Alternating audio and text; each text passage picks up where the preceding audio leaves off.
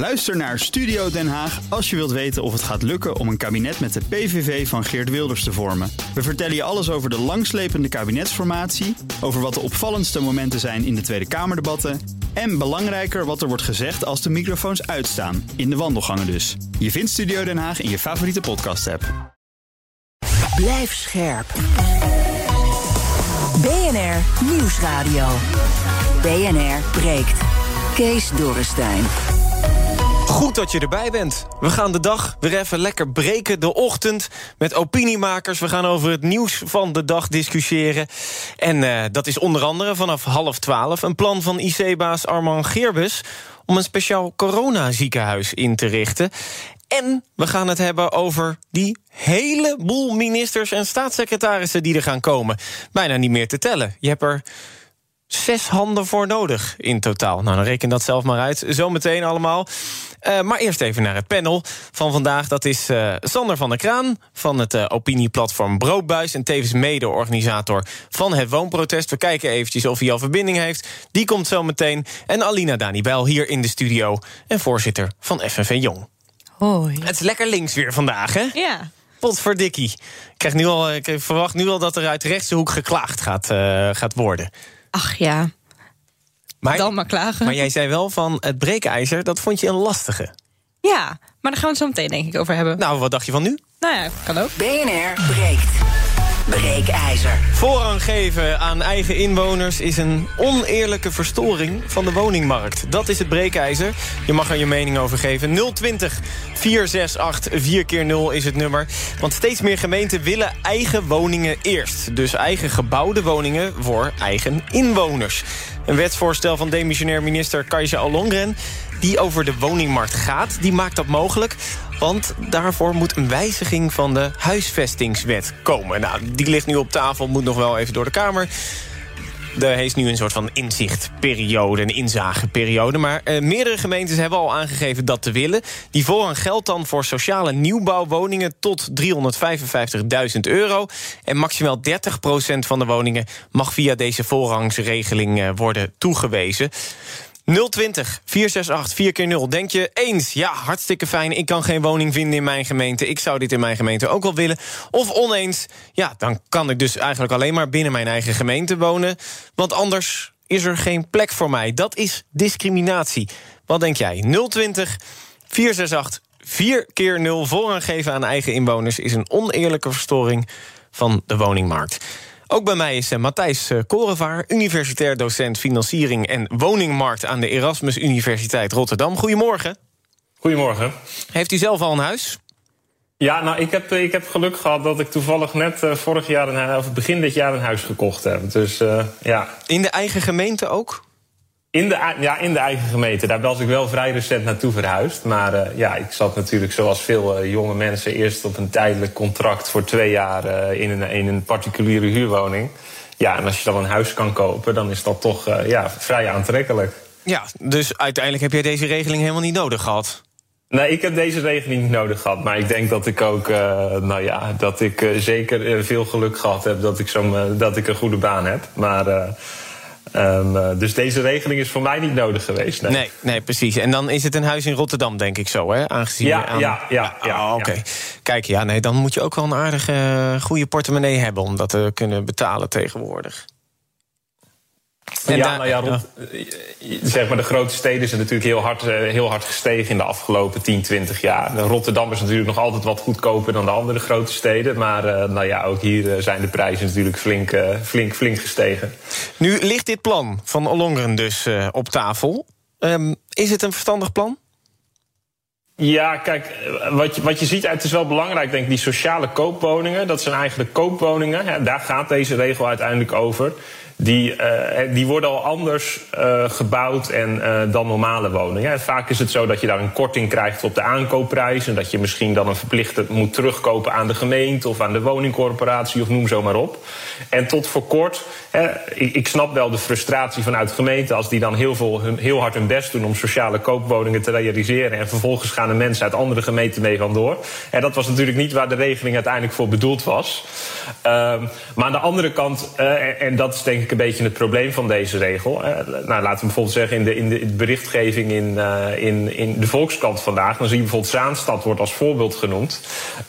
nou, hoe, wat is het probleem in Zaanstad? Dat mensen uit Amsterdam in Zaanstad die woningen opkopen. Maar ja, waarom komen, gaan die mensen vanuit Amsterdam naar Zaanstad? Omdat ze in Amsterdam ook geen woning kunnen kopen. Nee, exact. dus, in, dus in dat opzicht. Kijk, elke gemeente kent natuurlijk deze voorbeelden van mensen die in hun eigen gemeente niet een woning kunnen kopen. Maar de vraag is natuurlijk wel, als je, al, als je alles bij elkaar optelt, uh, of het dan beter is om iedereen maar voorrang te geven in de gemeente waar die zelf in woont. Of dat we zeggen, nee, we moeten zorgen dat mensen uh, woningen kunnen kopen op de plekken waar ze op dat moment denken dat het beste is voor hen te wonen. En dat, dat is natuurlijk niet altijd de gemeente waar je op dit moment woont. Ja, nu hebben wij vanochtend wethouder van wonen, Songul Moetluer, uit de gemeente mhm. Zaanstad gesproken. En zij gaf deze reden. En heel veel Amsterdammers die uh, op dit moment uit hun uh, eigen stad worden uh, ja, verdreven, omdat daar ook geen betaalbare woningen meer zitten. Dus dan komen ze naar Zaanstad en gaan ja, best wel hoog bieden. Waardoor de huizen hier ook, de koopwoningen hier ook veel duurder worden. Nou, dit voorbeeld noem jij net ook, Matthijs. Dan denk ik, dan ontstaat er toch een waterbedeffect. Dat, dat je uiteindelijk als één gemeente dit doet en een andere gemeente niet. Ja, nou, dan gaat iedereen naar die andere gemeente toe. Dus stiekem, om het even plat te zeggen, als jij dit als wethouder eh, besluit, dan naja je eigenlijk een andere gemeente. Ja, nou, zo, zo, plat is het misschien niet. Het gaat natuurlijk maar om een klein deel van de woning. Maar dat klopt wel inderdaad. Dat, kijk, het gaat om 30 procent, als ik het uh, goed gelezen heb. Dus, dus het betekent gewoon inderdaad. Ja, het is wel natuurlijk eigen bevolking eerst wat dat betreft. Dus dat, dat betekent gewoon dat het lastiger is voor mensen van buitenaf. En dat die gemeenten dan weer ergens anders weer met problemen komen te zitten. Kijk, de vraag die je denk ik vooral uiteindelijk moet stellen is... dit gaat om sociale koopwoningen. Nou, die zijn dus onder de marktprijs, dus die, dus die wil iedereen graag hebben. In Nederland hebben we natuurlijk met de sociale huur... een soort wachtrijsysteem over het algemeen. Daar heb je ook wel voorrangsregelingen op. Maar dan ben je tien jaar aan het wachten op een woning. Dan ben je, dan ben je ja, 50, kan je eindelijk een woning kopen. Ja, maar dat, maar dat geeft natuurlijk al aan hoe, hoe, hoe groot de vraag is. Kijk, nu is het bij die sociale koopwoningen geldt dan precies hetzelfde. Dat gaat dan misschien niet per, per wachtrij. Uh, maar dan is het gewoon, ja, degene die, die, het, die het wel krijgt, die heeft geluk. Want die, die kan uh, in principe, als er veel mensen die woningen willen kopen, betekent vaak ook dat het een aantrekkelijke deal is ten opzichte van wat je anders zou kunnen hebben. Um, en nu zeg je eigenlijk, nou, die aantrekkelijke deal... die hebben wij liever voor onze eigen bewoners dan voor andere bewoners. En de vraag is natuurlijk of je dat soort inkomen slash bevolkingspolitiek... via de woningmarkt moet gaan laten, gaan laten doen... of dat je daar andere instrumenten voor wil gebruiken. Ja, het heet niet voor niks een woningmarkt natuurlijk. Matthijs, wij uh, praten zo meteen even verder. Even naar het panel. Uh, Alina. Ja, je vond het een uh, ingewikkeld uh, breekijzer. Voorrang geven aan eigen inwoners is een oneerlijke verstoring van de woningmarkt. Nou, nu moet je toch echt je mening erover geven. Nou, kijk, enerzijds snap ik het. Ik kom zelf uit een dorp. Uh, en ik merk aan heel veel vrienden die daar nog wonen... dat die daar echt heel graag willen blijven wonen.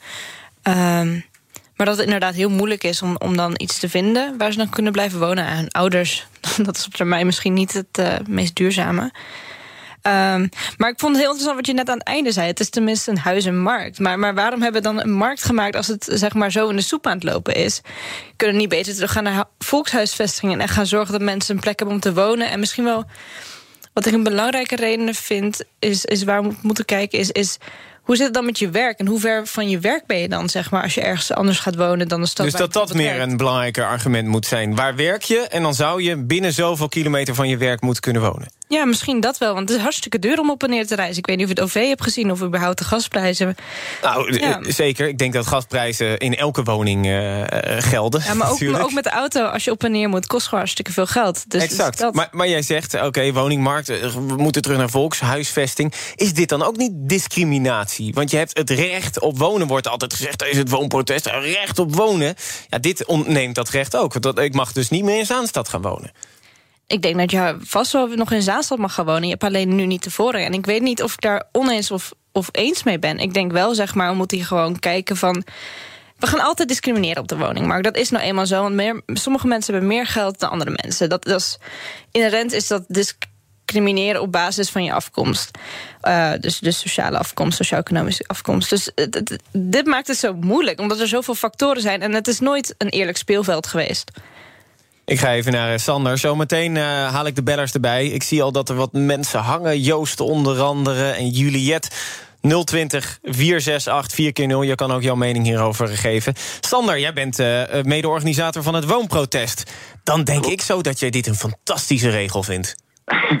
nou, ik, ik, zat, ik zat het inderdaad te lezen en ik, um, waar ik direct over, over nadacht... is dat, zeker in Rotterdam, waar ik woon en vandaan kom... Um, zie je dat heel veel mensen. Dus de, huizen steeds duurder worden, omdat de, de, stad die trekt aan, het wordt populairder. En voor de mensen die er altijd hebben gewoond, wordt het dan ook steeds duurder. En dit is dan wel een manier om die mensen binnen de stad te houden. Um, en om die, um, die, die aantrekkingskracht van de stad, zeg maar, om, om, de positie van die mensen daar niet ten, ten, koste uh, van te laten zijn. En ik zag ook dat het ook gaat om mensen die economische binding hebben met de stad. Dus die bijvoorbeeld in de stad of in de gemeente werken. Um, die maken ook aanspraak op deze regeling. Dus, dus ik hoor eigenlijk gewoon dat je het een goed idee vindt. Over het algemeen denk ik wel dat dit een goed idee is. Aan de andere kant is het natuurlijk uh, triest dat... Uh, nou, ten eerste zie, zie, ik ook uiteindelijk de enige echte oplossingen... Um, um, bij uh, landelijk beleid uit Den Haag. Zoals? En, nou ja, dus de, de, opkoopbescherming die nu lokaal wordt uitgevoerd... en de, de, de zelfbewoonplicht en dit soort regelingen dan... dat zou ook land, landelijk kunnen gebeuren. En dan zou Den Haag stappen kunnen nemen om ervoor te zorgen dat er sowieso. Um, ja, dus uh, waar eigenlijk de symptomen die nu gemeentes aan het bestrijden, uh, gemeentes nu aan het bestrijden zijn tegen, tegen beleggers en dergelijke, dat zouden ze dan landelijk kunnen doorvoeren. En dan zou je eigenlijk veel grotere stappen kunnen zetten. En dan speel je ook gemeentes niet tegen elkaar uit. Oké, dus jij zegt uh, wat betreft deze regel prima, maar voer hem dan, voer hem dan ook landelijk in, want dan, hè, dan, dan botst het niet zo tussen die gemeenten. Bijvoorbeeld, ja, bijvoorbeeld. En dus ook uh, dat, dat, uh, de, de, regelingen die nu grote steden aan het doorvoeren zijn... wat betreft uh, bescherming tegen beleggers. Dat zijn wat mij betreft de belangrijkste regelingen... om um, de, in ieder geval de, de, de, de huizenprijzen te temperen. BNR breekt. Kees Dorrestein. 020 468 4 keer 0 voorrang geven aan eigen inwoners... is een oneerlijke verstoring van de woningmarkt. Joost, goedemorgen. Goedemorgen. Eens of oneens? Ik uh, vind het een, uh, vooral een niet effectieve maatregel, dus eigenlijk oneens. Kijk, het probleem is, is dat je uh, op een woning 30 mensen hebt die een, een bod uitbrengen. En er kan er maar één de gelukkige zijn. En nou, nu is dat de hoogste bieder. En ja, als je dit in zou voeren, dan is het de hoogste bieder uit de gemeente. Maar je blijft uh, 29 pechvogels overhouden en daar gaat dit uh, niks aan veranderen. En ik zou eigenlijk niet zo goed weten om een pechvogel uit een gemeente. Uh, nou ja, een groter probleem is dan een, een, een pechvogel uit een andere gemeente. Kijk, wat ik denk is dat de oplossing voor de woningmarkt is dat je zorgt dat minder mensen op dezelfde woning gaan bieden. Dus dat is uh, dus het oplossen van de schaarste. En um, ja, schaarste los je op door vooral uh, bouwplannen te maken die gericht zijn op zoveel mogelijk woningen.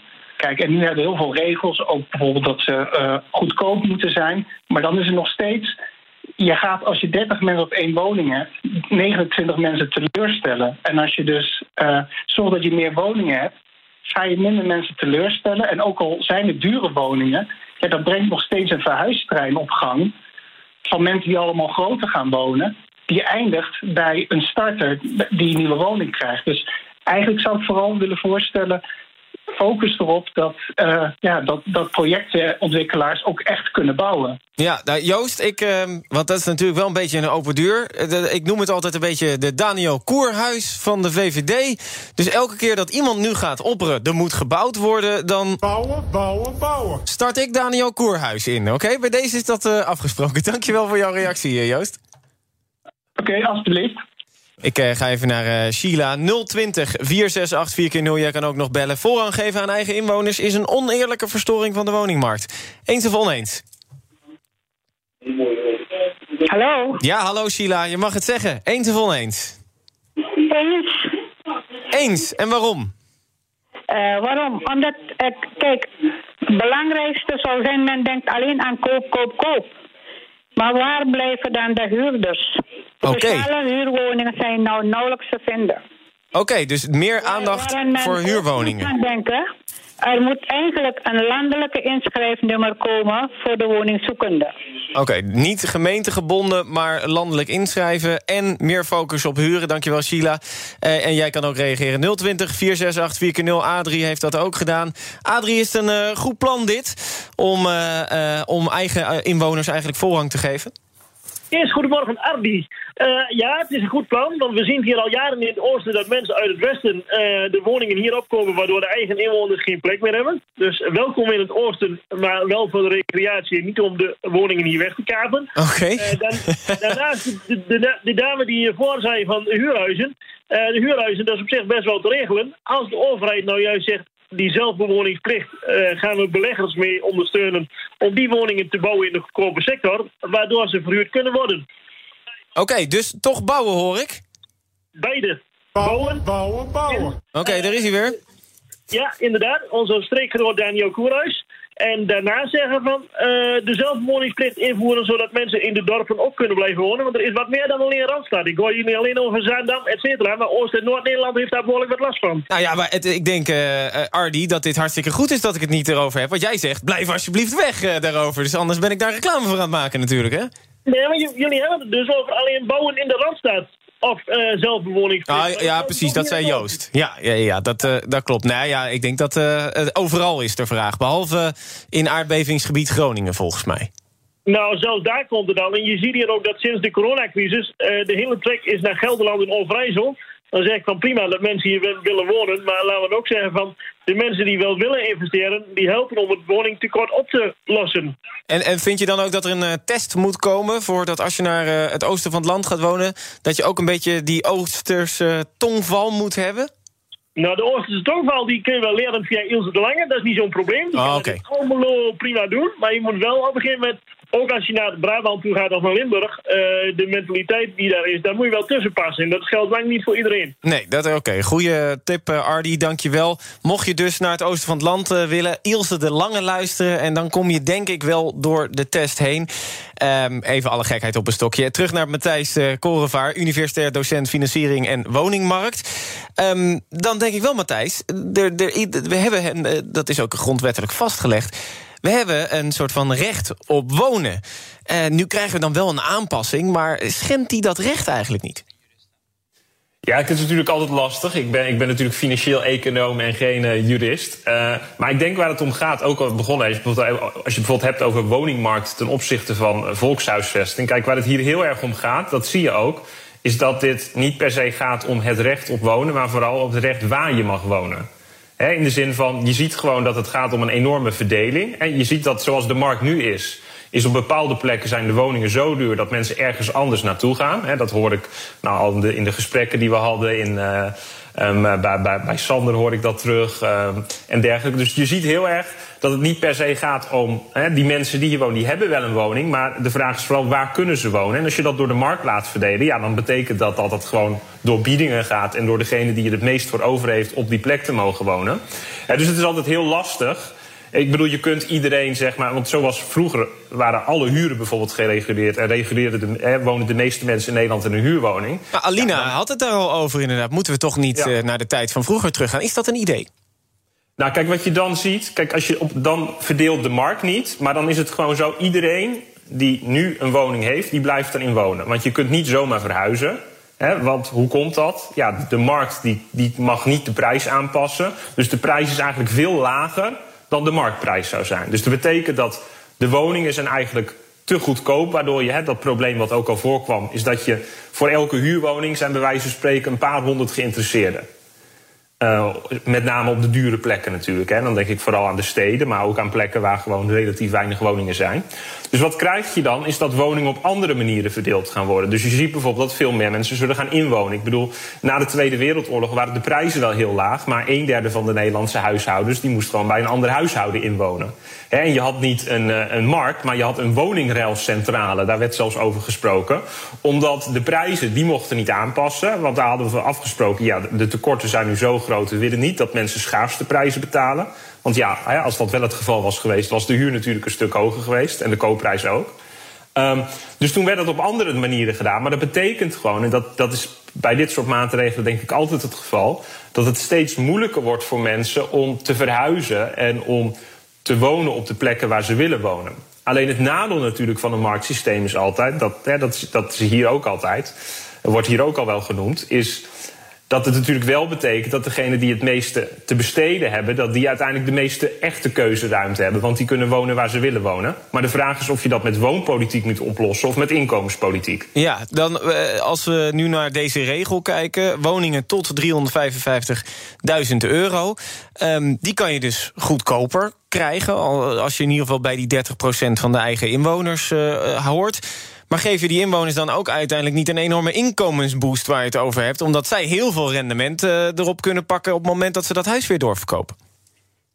Nou, kijk, dat hangt een beetje af. Dit soort sociale koopwoningen. Dat is eigenlijk het echte probleem wat ik hier, vaak mee heb. Is dat dat zijn vaak heel ingewikkelde financiële constructies. Bijvoorbeeld één voorbeeld wat ik ken.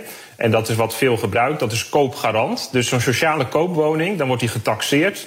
Dan krijg je bij wijze van spreken 10, 20, 30 procent korting ten opzichte van de taxatiewaarde. En daar mag je het huis verkopen. Maar als je het huis dan terugverkoopt, um, dan moet je het verplicht terugverkopen aan de gemeente. En, en dan krijg je dus uh, direct kun je de woning verkopen. Maar zegt de gemeente dan. Um, als jouw woning in waarde toe is genomen, dan nemen we bijvoorbeeld 30% van die winst. Maar als de woning in waarde is gedaald, dan nemen wij 30% van het verlies. Nou, dat is toch best eerlijk? Nou, in zekere zin is dat best eerlijk. Maar eh, kijk, ik ben financieel econoom. Ik zou niet weten hoe ik dit moet waarderen. Dus mijn, mijn baan is eigenlijk om te waarderen wat dingen waard zijn. Dit is zo ingewikkeld, dat kun je niet op een normale manier waarderen. En hoe komt dat? Uh, wat je eigenlijk doet, is als de huizenprijzen stijgen, dan is dit heel aantrekkelijk voor de gemeente. Hè? Want die krijgen gewoon een deel van de winst. Maar als de huizenprijzen dalen, dan is het heel aantrekkelijk voor degene die het gekocht heeft, want die deelt zijn verlies met de gemeente. Ja. Dus waar het uiteindelijk op neerkomt, of dit gunstig of ongunstig is, dat hangt af van of de prijzen gaan stijgen of dalen. Dus het is eigenlijk heel erg speculatief in, in, dat opzicht. Ja. En dus de vraag is of je normale huishoudens met dit soort ingewikkelde constructies moet opzadelen... die ik zelf als financieel econoom niet eens begrijp. Nee, precies. Eh, maar als je dan kijkt naar die andere 70% die wel vrij is voor de markt... stuw je die dan uh, niet juist enorm weer op uh, met deze constructie... omdat er dan minder is om op te bieden? Nou, je mag dus niet. Uh, dat bij, de, bij vrijwel al deze sociale koopwoningen is geen vrije bieding. Dus hoe het gaat is dat een woning wordt getaxeerd. Nou, dan kun je natuurlijk afvragen hoe dat precies gaat, maar in ieder geval voor de marktwaarde. En over het algemeen krijg je dan die woning voor een korting ten opzichte van de marktprijs. Of je bezit alleen de woning en niet de grond. Het verschilt heel erg van systeem tot systeem. Maar het is niet zo dat iedereen daar vrij op kan gaan bieden. Dat is over het algemeen uh, niet toegestaan. Maar dat betekent natuurlijk wel over het algemeen zou ik zeggen dat het een heel aantrekkelijke deal is. En zelfs, het is lastig echt financieel te maken. Maar over het algemeen denk ik dat het gunstig is voor degene die mag kopen. Wat betekent dat er natuurlijk tig mensen geïnteresseerd zijn. En dat zullen niet alleen mensen uit de eigen gemeente zijn, maar ook mensen van buitenaf. Ja, en tot slot nog eventjes. Uh, deze huizen kunnen op één punt weer verkocht worden. Vaak zit er een clausule op, je moet er vijf jaar wonen of, of, of drie jaar of langer. Dat, uh, dat, dat wisselt per huis. Is het niet zo dat op het moment dat gemeenten um, uh, dit doen... en die mensen deze huizen weer uh, verkopen... dat er ook een constructie moet zijn dat dit altijd weer... naar andere mensen die dit soort huizen nodig hebben moeten gaan? Of moet het daar nou gewoon lekker naar de vrije markt en uh, cashen en tot ziens? Nou, ik denk meestal bij dit soort systemen zou je zeggen dat het teruggaat naar degene die het oorspronkelijk verkocht heeft. He, want anders is het natuurlijk zo. Uh, vroeger had je ook wel premiewoningen, dan was dat een beetje zo. Dan kreeg je eigenlijk eenmalig een korting en daarna mocht je het uh, op de markt weer verkopen. Nou, dat betekent gewoon dat degene die het geluk had de korting te krijgen, die was gewoon 20, 30.000 euro rijker, bij wijze van spreken. Dus over het algemeen werken die sociale koopwoningen zo dat je het terugverkoopt naar de gemeente of naar de wooncorporatie. En die gaat het dan weer vervolgens aan iemand anders uh, verkopen. Maar ja, het punt is natuurlijk, op het moment dat jij relatief goedkoop en betaalbaar in een, in, in een sociale koopwoning woont, dan ga je die natuurlijk niet uh, verkopen uh, zo snel. Dus mensen zullen over het algemeen lang in blijven zitten. En zeker als de huizenprijzen hard gestegen zijn en je maar een beperkt deel van die winst krijgt, eh, wordt het nog minder aantrekkelijk om te verkopen. Omdat je wel dan weer je volgende huis voor de volle met moet kopen. Ja, exact. Dus dat, uh, daar moeten we ook nog eventjes naar kijken. Ik zie nog een reactie van Sylvia, die is het oneens. Die zegt uh, goed dat eigen inwoners dus voorrang krijgen. Hoe het vroeger was, lijkt mij een eerlijkere verdeling. En Johan die zegt, ik ben het wel eens met de stelling... de woningmarkt is verstoord, er moet eigenlijk veel meer gebeuren. Matthijs Korevaar, universitair docent financiering en woningmarkt... aan de Erasmus Universiteit, dank je wel dat je ons te woord kon staan. Zometeen een kerstvers mediaoverzicht. Wat waren de hoogte- en dieptepunten van deze week? En we kijken alvast naar de mogelijke poppetjes van kabinet Rutte 4. En dat zijn een hele, hele, heleboel poppetjes. Bij BNR ben je altijd als eerste op de hoogte van het laatste nieuws. Luister dagelijks live via internet. Bas van Werven. En heel langzaam komt de zon op rond dit tijdstip. Je krijgt inzicht in de dag die komt op BNR, het Binnenhof in Nederland en de rest van de wereld. De Ochtendspits. Voor de beste start van je werkdag. Blijf scherp en mis niets. Blijf scherp. BNR Nieuwsradio. BNR breekt. Kees Dorrestein.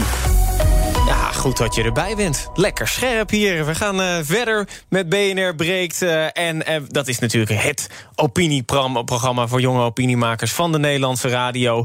Sander van der Kraan van het linkse opinieplatform Broodbuis is vanaf een afstandje aanwezig. Sander, je bent er nog, hè? Ik ben er nog. Hartstikke goed. En Alina Dani Bel, voorzitter van FNV Young, is hier ook aanwezig. We gaan het zo meteen hebben over dat plan voor een ziekenhuis speciaal voor coronapatiënten. Dus niet meer in elk apart ziekenhuis, maar één, twee of drie locaties. Daar wordt alles gedaan, zodat er ook ruimte is voor de gewone zorg in de andere ziekenhuizen. Ik zie jou echt al heel moeilijk kijken, Alina. Ik wil zo weten waarom, maar eerst het weekoverzicht. Op maandag ging het uitgebreid over de nieuwe coronavariant Omicron. Coronaminister Hugo de Jonge sprak er over zijn zorgen uit. Ja, we maken ons zorgen, maar hoeveel zorgen we ons moeten maken... dat zal de komende weken moeten blijken. En die variant zorgde ook voor reisbeperkingen. Als blijkt dat reizen ja, een belangrijk nieuw risico van introductie geeft... dan is het de vraag of er geen aanvullende reismaatregelen noodzakelijk zijn. Meer Hugo de Jonge dan. Hij wil de boostercampagne flink opschroeven. Alle 60-plussers dit jaar nog een boostervaccin is het plan. Op advies van de Gezondheidsraad geven we ouderen de gelegenheid... als eerste een boosterprik te komen halen. Ja, maar wat blijkt nu? Ze krijgen dit jaar de uitnodiging. Iedere 60-plusser prikken dit jaar lijkt eigenlijk heel erg onwaarschijnlijk. In de Tweede Kamer was flinke kritiek op de trage boostercampagne. PVV-Kamerlid Fleur Agema. Ik vind het heel erg jammer dat, als, dat we nu de conclusie eigenlijk moeten trekken... dat als de boosters waren gezet, dat van die 1500... er een heleboel niet in het ziekenhuis hadden hoeven. En Jaap van Dissel? Ja, we denken dat het een deel had kunnen voorkomen. Ja, het had dus voorkomen kunnen worden voor een deel. Voorzitter van de Europese Commissie Ursula von der Leyen... die wil een Europese vaccinatieplicht bespreekbaar maken. How we can encourage and potentially think about mandatory vaccination um, within the European Union. En dat heeft toch wel een flinke slinger aan de discussie gegeven. In Duitsland komt die plicht er trouwens in februari. Een afscheidscadeautje van bondskanselier Angela Merkel... die gisteravond alvast formeel afscheid nam na 16 jaar. Wenn ich heute hier vor Ihnen stehe, dann empfinde ich vor allem dieses Dankbarkeit und Demut. Dus stap toe, kom er maar in.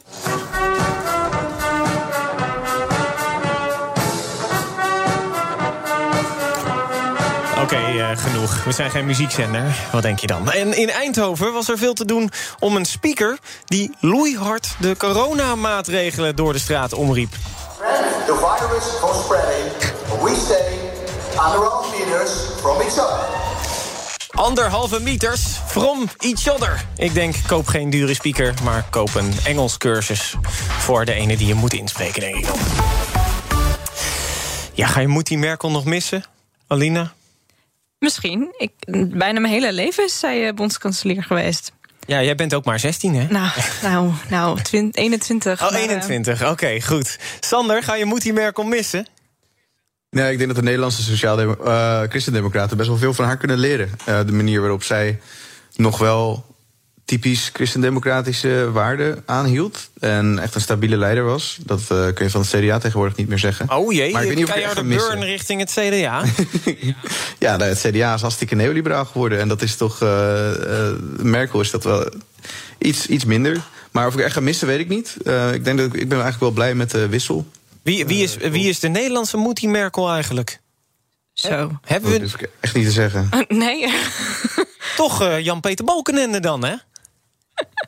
Ja, ja. Het is heel stil. ik ben, ik ben, Deze grap wordt niet gewaardeerd. Krijg je een klachtenbrief van Jan-Peter Balken in, in, de mail. Even iets anders dan, want uh, uh, coronanieuws. Armand Geerbus, hoofd intensive care van het Amsterdam UMC... die pleit voor de oprichting van een speciaal COVID-ziekenhuis. Nu liggen 16, 16, 600 COVID-patiënten op de IC. Volgens Geerbus wordt de zorg hierdoor totaal verstoord. Hij vindt dat er op één, twee of drie plekken... dat het daar allemaal geregeld moet worden.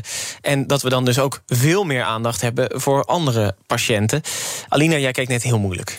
Ja, ja, het voelt inderdaad als een beetje verschuiven van het probleem. Want het probleem is niet zozeer dat we geen fysieke bedden hebben. Maar een bed heeft snel vijf, zes mensen aan zo'n bed nodig. En, en die mensen ontbreken juist. Maar die, die mensen zijn nu wel heel erg verdeeld over de ziekenhuizen. Dus als je een zieke hebt in Groningen, ja, jammer, dan kan dat misschien een bed kosten. Maar in een, als dat op één plek is, ja, dan kan dat misschien nog wel opgevangen worden. Ja, maar daar ligt het probleem. Want de huidige ziekenhuizen hebben zelf ook al personeelstekorten. Weet je. Dat komt door te, te, te, te weinig loon, uh, door te veel druk uh, in de ziekenhuizen. Um, door, door juist de opleidingen die, die, die, waardoor jonge mensen die, die werken in, in, in de zorg ook weer snel uitstromen. En het is niet alsof dat probleem zich oplost als je een andere locatie gaat kiezen. Want je hebt alsnog die mensen nodig. En je hebt ook die mensen voor reguliere zorg nodig. Maar de werkdruk is zodanig hoog dat ze ja, dat ze ook gewoon die, die, die intensieve coronapatiënten nu niet meer aankunnen zoals ze nu binnenkomen. En, en dat is het probleem. Het is niet het probleem van waar liggen die patiënten nou. Sander, hebben we te weinig mensen voor dit plan? Uh, ik weet niet specifiek voor dit plan. En ik denk als er met zo'n soort van centralisatie enige winst te halen is, dan is dat alleen maar goed. Maar uiteindelijk is dat een, zou dat een lineaire winst zijn tegenover een exponentieel probleem. Want er moeten gewoon, besmettingen moeten gewoon ingedampt worden. En als het dan uiteindelijk die, die ziekenhuizen ook weer vol komen te liggen, dan uh, zitten we alsnog met te weinig mensen. En um, opschalen in die zin van de IC-zorg heeft ook heel weinig zin. Omdat al die mensen die je uh, regelt om dat op te schalen, die komen uit de reguliere zorg. Um, uiteindelijk moet gewoon. Uh, uh, ja, moeten besmettingen ingedampt worden, zodat er minder mensen op de IC komen. En dan moeten we daar natuurlijk wel intelligent mee omgaan als er mensen op, die, op de IC komen. Maar uh, daar ligt niet de uiteindelijke oplossing. Maar ja, ik hoor jullie allemaal, nou ja, ja, lastig, moeilijk. We zijn BNR, we denken in kansen, we denken in oplossingen. Er zijn ook heel veel bijvoorbeeld uh, internationale verpleegkundigen... die uit Syrië zijn gekomen, Irak, noem het maar op. Die krijgen geen BIG-registratie, want die spreken geen Nederlands. Die kan je toch ook perfect in dat ziekenhuis laten werken? Stellen we niet te hoge eisen? Ja, nee, ik denk dat dat zou een onderdeel van uh, meer capaciteit kunnen zijn. Maar ook als je, als je uiteindelijk meer IC-capaciteit hebt, dan betekent dat dus dat er meer mensen op de IC komen, of dat je dat toelaat. Dus dat er meer mensen zwaar, zwaar chronisch ziek worden, of ziek worden hiervan. Um, en dan betekent alsnog dat het een heel tijdelijke oplossing is. Want als je dan alsnog het virus door laat razen, dan is die capaciteit binnen no time ook bereikt. Uiteindelijk is dus echt de oplossing indammen en niet in uitbreiden, zeg maar. Nou, de, Alina, ja, we kunnen ook gewoon zeggen: daar is zoveel plek. Als het vol is, jammer de bammer, had je maar een vaccin moeten nemen. Ja, ja, ik vind dat altijd een hele moeilijke, nou, een hele moeilijke stelling. Want ik denk van ja, ja dat is ja, zo. Ja, zeg ik het ook, hè? Maar, uh, maar tegelijkertijd, ik denk niet dat je zorg mag discrimineren. Maar het is wel inderdaad zo, omdat mensen zich niet vaccineren... zijn er nu mensen die, die hun hartproblemen daar niet aan geopereerd kunnen ja, worden. Die, die krijgen dan een plek in een andere ziekenhuis. Is dat niet veel eerlijker, Sander? Ik ben uh, heel erg principieel te tegen een discriminerend beleid in de zorg. Um, ik vind het ook vanuit het kabinet een, een zwakte bot dat ze een bevolkingsgroep de schuld geven in plaats van kijken naar. Maar discrimine discrimineren we nu ook niet door geen plek te geven aan kankerpatiënten of hartpatiënten? Ja, nee, zeker. Maar dat is uh, falend kabinetsbeleid geweest. En uh, als je kijkt naar dat we, het feit dat we 24.000... ik weet niet precies wat het afgelopen dagen is... maar vorige week 24.000 besmettingen per dag hadden... Um, dat, dat zijn absoluut niet... Ik bedoel, een vrij klein percentage van onze bevolking is niet gevaccineerd. Die besmettingen komen niet per se alleen door ongevaccineerden. Um, dus uiteindelijk ligt het gewoon bij het kabinetsbeleid wat hiertoe leidt. Zij laten het uit de hand lopen. En het kabinet die misbruikt dan de, de, de ongevaccineerden als zondebok... om mensen uh, om, om zelf de, de blaam daarvan te ontwijken. Terwijl zij zelf gewoon beter in dan beleid hadden moeten voeren. En dat is uiteindelijk de echte reden dat de capaciteit overschreden wordt. En dat de zorg afgeschaald wordt. Heel ernstig afgeschaald wordt zelfs. En Hugo de Jonge die dan zegt dat het code zwart nog niet bereikt is. Terwijl mensen gewoon geen hartoperaties en chemo's meer kunnen krijgen. Het is echt uh, hallucinant om te zien. Dus. BNR breekt. Zometeen uh, gaan we het uh, met het panel uh, Alina Danibel en Sander ehm, van der Kraan van Broodbuis hebben over de poppetjes van Rutte 4. Want we hebben er een heel groot bordes voor nodig, lijkt zo. In ieder geval wat er is gelekt aan de Telegraaf. Vertel ik zo meteen hoe dat zit. Eerst even naar Thomas vanzelf, een BNR Zaken doen. Shop jij liever bij de Plus of bij de Coop? Die keuze hoef ik gelukkig niet meer te maken. Of bij de Albert Heijn? Want ze gaan samen goed, uh, goed ingelezen. Ik heb zo meteen uh, de topman van. Je, je lult er een beetje omheen. Uh, nou ja, luister eens, kies eens. Ik, ik, ik, heb al een heel erg groot supermarkttrauma moeten verwerken. Want ik kocht mijn boodschappen altijd bij de Deen. En die zijn er oh, opgehouden. De lekkere knoflooksaus. Moet je nagaan. Daar, daar dus, waren heel veel mensen boos over dat de knoflooksaus wegging. Oh god, nou ja, ik had andere agressiepunten. Oké. Okay. goed. Nee, dus ik, ik shop bij geen van beiden. Maar ik hoop wel dat ik goede vragen kan stellen aan de topman van, van Plus. Want die gaan inderdaad samen met de co-op. Die moeten dan een duidelijke nummer drie worden. Want ja, de nummer 1 en 2, daar hoeven we niet meer over na te denken. Hè. Dus is het dan voldoende om Albert Heijn en Jumbo, om ze toch maar te noemen, uit te dagen? Ja of nee? Daar gaat het zo meteen over. Is het niet een beetje net als racen tegen Max Verstappen en, uh, en Hamilton? Nou, ze noemen het zelf anders. Je kunt uh, de, de kleinste van de grote zijn of de grootste van de kleine. En dat schijnt een fundamenteel verschil te zijn. Ja? Ga er maar eens over nadenken. Oh, Oké, okay. ja, wat heb je nog meer? Uh, ik praat zo meteen met de voorzitter van de Vereniging van de Cadeaukaarten. Jawel, het is weer bijna de tijd van de kerstpakketten. En heel veel mensen doen niks met die cadeaukaarten. En dan zijn ze uiteindelijk zelfs niet meer te gebruiken. Nou, de minimale termijn waarop je nu een cadeaukaart moet gebruiken... gaat van één naar twee jaar. Dus misschien kunnen we dan het probleem een beetje tackelen. En voor de rest, eh, het ondernemerspanel, de pitches, volle bak. Is een cadeaukaart... Dat is, heb jij ooit aan iemand een cadeaukaart gegeven? Eh, dan moet ik eh, ver graven in mijn geheugen. Toen was de Denen nog. Ja, maar is dat eerlijk gezegd is dat eigenlijk ook niet een beetje het uh, benzinepomp uh, bloemetje. Nou, eigenlijk een beetje ik, zonder emotie ik kan hier. Nu al zeggen, ik kan nu al zeggen wat het antwoord zal zijn van de voorzitter. Ja. Je hebt namelijk talloze cadeaukaarten... waardoor je toch laat zien dat je iemand kent. Ja. je hebt ook een cadeaukaart voor de kapper of voor de parfumerie... of weet ik veel wat allemaal. Ik wilde je net een cadeaukaart voor de Deen geven. Maar Mag dan, altijd. Uh, oh nee, ja, daar heb ik niks meer aan. Of die nou één of twee jaar geldig is. Oh, helaas. vanaf 12 uur BNR Zaken doen. Ook met Kees Tekort natuurlijk. BNR breekt. Ja, jongens, er is uitgelekt uh, hoeveel ministers en staatssecretarisposten er komen. De Telegraaf heeft dat op basis van bronnen rondom de formatie. 20 ministers en 10 staatssecretarissen. Is dat nou het nieuwe elan waar we op zitten te wachten? Acht ministersposten voor de VVD, zes voor D66, vier voor het CDA. Die, die gaan dus aan macht een beetje inboeten. Twee voor de ChristenUnie, dat blijkt, uh, blijft een beetje gelijk. Sander, 30 in totaal, joh. We, moeten een tweede bordes aan gaan leggen, denk ik dan. Nee, ik vind het niet zeg maar per se slecht. Ik bedoel, ik ben natuurlijk absoluut geen fan van de, van de indeling van het kabinet en van de regeringspartijen. Maar ik vind het niet per se slecht dat ze het kabinet uitbreiden. Zo komt er bijvoorbeeld naar alle waarschijnlijkheid een minister van Wonen bij. Um, onder het ministerie van, uh, van Binnenlandse Zaken. Dat is niet, er zijn niet per se slechte ontwikkelingen. Dat betekent ook dat er um, mensen politiek verantwoordelijk kunnen houden voor hele specifieke dingen. Um, en dat er minder snel gezegd kan worden van oké, okay, die woningmarkt of de, of de wooncrisis. Longeren die stond daar best wel ver vanaf. Um, maar als je een minister van Wonen hebt en dan uh, de wooncrisis aankaart, dan kun je iemand heel veel persoonlijker en veel uh, ja, directer verantwoordelijk houden voor problematiek. En dat vind ik op zich. Maar ja, we hadden de vorige keer hadden we er al veel, hè? 16 en 8 zaten op 24, nu 30. Het wordt wel een beetje een moloch zo, de overheid, toch? Of niet, Aline? Nou ja, ik vind het eigenlijk misschien wel prettig wat, wat Sander zegt, inderdaad, ik ben niet helemaal fan van, van de huidige kabinetssamenstelling. Maar dat is iets heel anders. Maar tegelijkertijd zien we in de politiek ook een hele hoge werkdruk ontstaan. Niet alleen voor Kamerleden, die is al heel hoog. Maar ook voor mensen uh, op de ministeries. En dus ook ministers en staatssecretaris. Dus ik denk dat het helemaal niet zo'n gek plan is om gewoon wat meer de taken te spreiden. En wat meer de portefeuilles ook te verdelen. Want dan kun je ook misschien een keertje echt specifiek op een onderwerp uh, zaken doen, om het even zo te zeggen. Ja, je hebt het over de werkdruk. Ik bedoel, er zijn aardig wat ministers uh, die een burn-out hebben gehad... of er even tussenuit, of er gewoon helemaal eruit zijn gestapt. En de staatssecretarissen. Maar als je dan kijkt naar kabinetten in het verleden... bij Kok en bij Lubbers, er hadden veel minder ministers. En ik geloof echt niet dat de werkdruk minder was. Nee, maar, maar dan heb je nog steeds geld van... Uh, moeten we niet vooruitkijken en kijken wat gezond is? Ik bedoel, het is toch niet gezond dat je, dat je, dat je zeg maar burn-outs krijgt van, van een baan. Zeg maar, zelfs als dat een ministerpost is. Je zou niet voor een baan alles in je leven moeten laten vallen. En ik denk dat juist... Nou ja, het is het bestuur van een land. Dat is toch een nobele ja, baan? alsnog. Zeg maar, ik, eh, zeg maar, die mensen hebben ook een gezin uiteindelijk. Die mensen hebben ook uiteindelijk sport nodig. Die mensen hebben ook uiteindelijk tijd nodig om even bij te komen en weer door te kunnen werken. We zijn ook allemaal maar mensen. En, en, en dan heb je het nu over mensen die het land regeren... maar die moeten niet omvallen van het land regeren. Nee, dat, uh, die moeten er nog een tijdje mee door. Um, Sander, je had het net al over de ministersposten.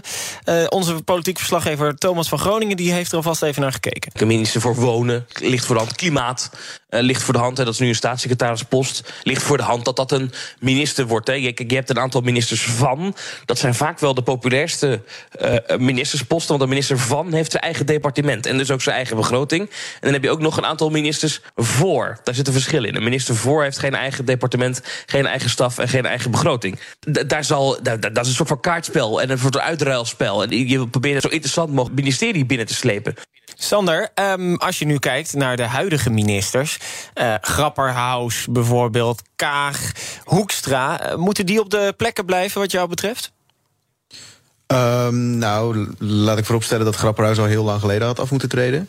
Um? Dus absoluut, ik ben hoezo absoluut dat? geen fan van die man. Uh, omdat hij meerdere keren de Kamer heeft voorgelogen over hele ernstige de zaken uh, in zaken uh, sur surveillance en dergelijke. En de maar, zouden er dan niet nog veel meer ministers uh, moeten aftreden? Want er is aardig wat voorgelogen de afgelopen periode. Dat zou je goed kunnen zeggen. Ja, ja ik ben geen fan van, van, van de partijen die ze vertegenwoordigen en, en van, van die mensen zelf ook niet. Ja, dat, maar dat wist ik al wel, want je, had al, je begon al met een sneer naar het CDA natuurlijk. Ja, hè? precies. Ja. Nee, Maar- Grapperhaus is bij uitstek iemand die absoluut niet terug zou moeten komen. Maar als je dan kijkt naar, naar Hoekstra, die, die wil waarschijnlijk gewoon weer financiën. Moet hij dat krijgen als het CDA maar vier ministersposten krijgt?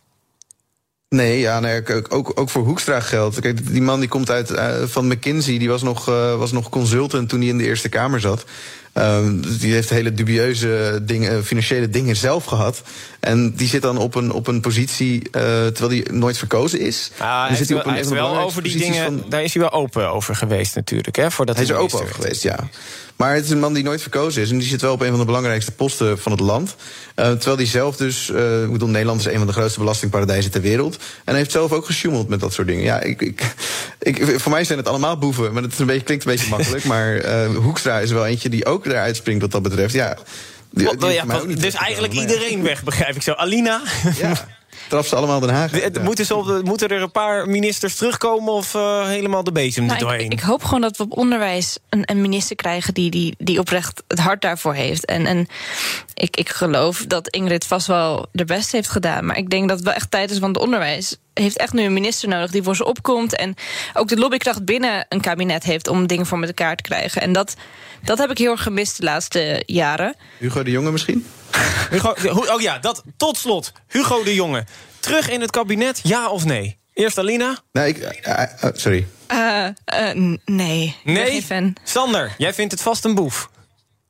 Ja, dat sowieso, laat ik dat voorop stellen. Maar uh, hij zou beter een, minister van Onderwijs zijn dan van Volksgezondheid. Betere minister van Onderwijs. Nou, daarmee geven een klap op BNR breekt. Alina Danibel hier in de studio, voorzitter van FNV Young. Dankjewel. Sander van der Kraan van opinieplatform Broodbuis... en ook uh, mede-organisator van het woonprotest. Dat heb je natuurlijk ook gehoord.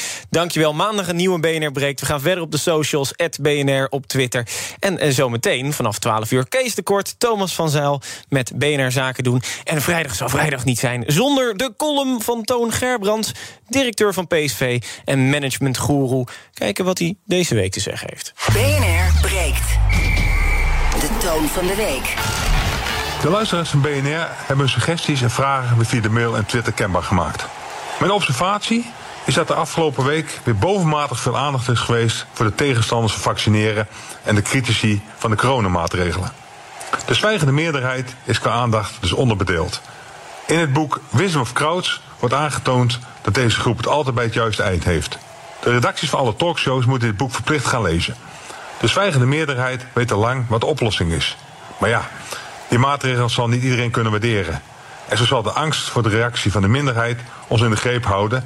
En zo gaat er veel kostbare tijd verloren. Voor me op tafel ligt hem uit te reiken. De groene kaart. Deze wordt uitgereikt aan Dirk de Wachter. Hij is psychiater en hij volgt de wereld van de zelfhulpindustrie op een zeer kritische wijze. Hij veegt de vloer aan met goeroes, stiltetrainers, huisopruimers, lifecoaches, mindfulnesspsychologen en shamanen. Deze weerstand trekt hij door naar alle boeken met titels als Word een winnaar, Ga in je kracht staan, luister naar je innerlijke stem en omhels het kind in je.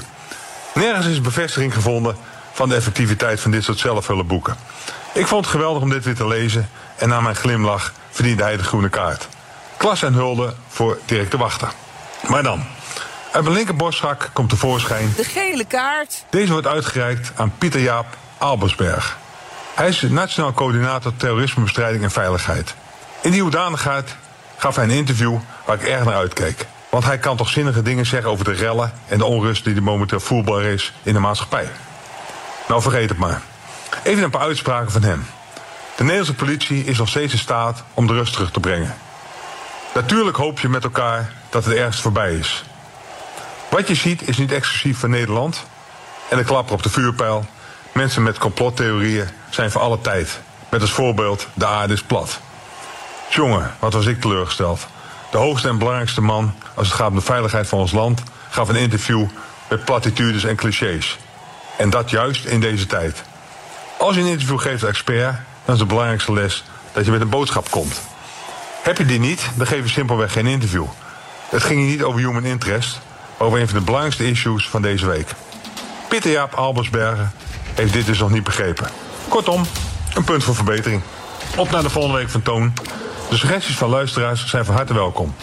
Wees allemaal scherp en alert en stuur je nominaties naar toonvandeweek.bnr.nl of laat u horen op Twitter.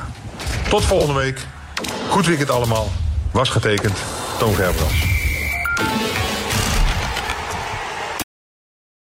Ook Bas van Werven vind je in de BNR-app. Ja, je kunt live naar mij en Iwan luisteren tijdens de ochtendspits. Je krijgt een melding van Breaking News. En niet alleen onze podcast Ochtendnieuws, maar alle BNR-podcasts vind je in de app. Download nu de gratis BNR-app en blijf scherp.